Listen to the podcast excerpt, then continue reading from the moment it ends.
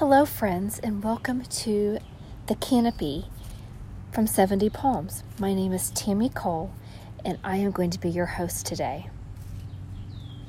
It is Saturday, July seventeenth, and I am sitting here on my back porch. So if you hear a lawnmower or birds chirping um, or katydids making their song, please know that it is not something weird with my phone or this recording, but that it is because I am sitting outside in the most beautiful weather. It is seventy-seven degrees. It is sunny.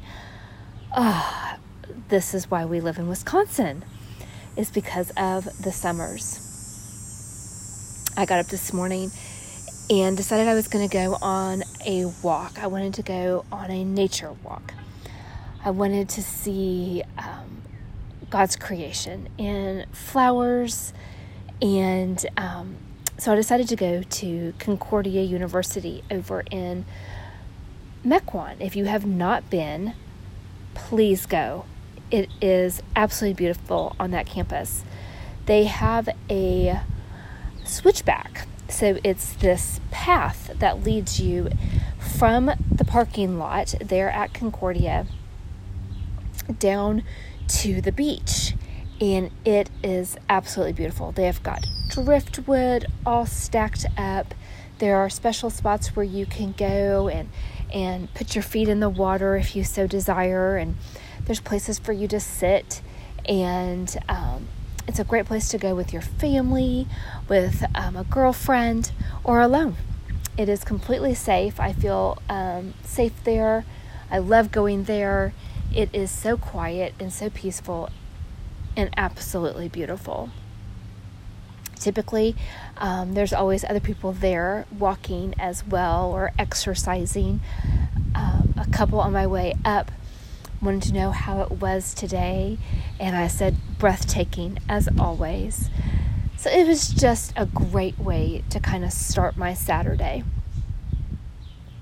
But I had been reading that morning before I got up, and had kind of gone into this um, moment where I was on Instagram, and I saw a picture of somebody that I admire posted a picture, um, and it tagged two young men in it, and these were very um, fit-looking young men. This is a this is a post from a Christian man that I admire deeply.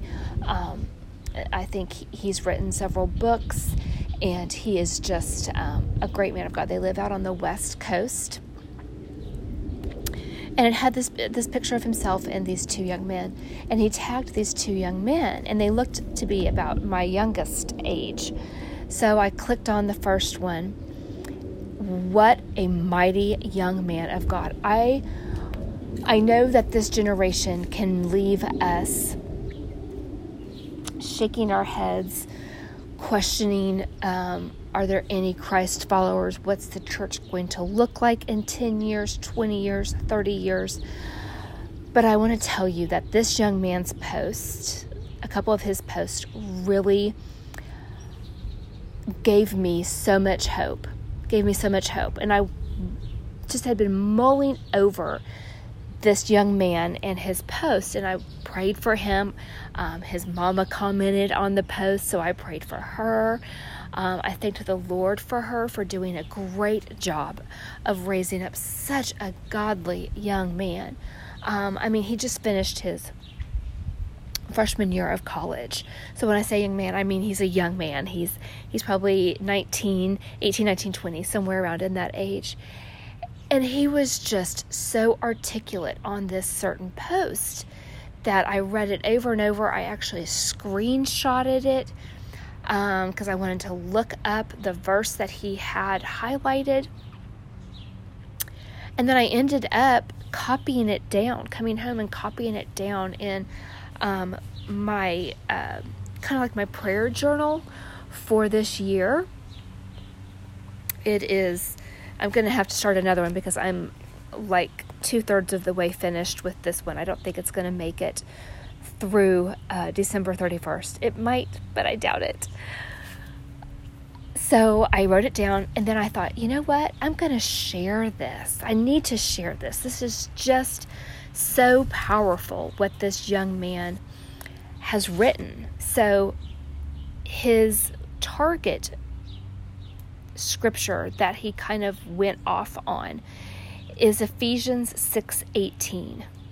Be alert and always keep on praying for all the Lord's people. So I want to read this, what he posted, and then um, I'm going to close in reading um, Colossians four, two through six. So if you wanted to get your Bibles out and, and join along and be prepared, you can. But what this young man wrote is this. In times of flourishing and blessing, taking the time to sit in silence and pray to the Father isn't always sought after. In my own heart, I've noticed this. Our own lives consume so much time and effort, and prayer begins to become a chore in the back of our minds. I've been challenged lately in this area, not to simply stop doing the tasks and activities that make up my days, but rather to do them prayerfully, to pray in the midst of them and desire f- further intimacy with the Lord, inviting Him into the mundane spaces that you wouldn't necessarily see as an opportunity to do so. Not only this, but we are commanded to always keep on praying for the Lord's people, whether that be praying for your pastors and church leadership, the government, your friends and family. I'd encourage you all to take time out of your day slash week to spend whatever amount of time you can to be in prayer. When feeling out of it with absolutely no desire to pray, come to the to the Lord in prayer, asking boldly and honestly that He'd restore you and strengthen you in the truth of His word. Our feelings and circumstances absolutely have an influence on how we approach our relationship with the Lord, specifically in prayer. However, they are deceptive, and if we don't hold tight to the truths laid out in scriptures, we can and will wander off. The power of prayer has been on my heart lately, not only that it is powerful, but that it is a gift, a method of communication and relationship with Jesus. Don't forget that. Now I want to read to you from Colossians four, verses two through six. Devote yourselves to prayer. Stay alert in it with thanksgiving. At the same time, pray also for us, that God may open a door to us for the word, to speak the mystery of Christ, for which I am in chains, so that I may make it known as I should. Act wisely toward outsiders, making the most of the time. Let your speech always be gracious, seasoned with salt, so that you may know how you should answer each person. And then finally, Romans fifteen thirteen. May the God of hope fill you with all joy and peace as you trust in Him, so that you may overflow with hope by the power of the Holy Spirit. I want to encourage you, just as this young man encouraged me. I don't know what you're going through. I don't know if you are on the mountaintop or if you are in the valley or somewhere in between. But prayer changes things. Dive deep.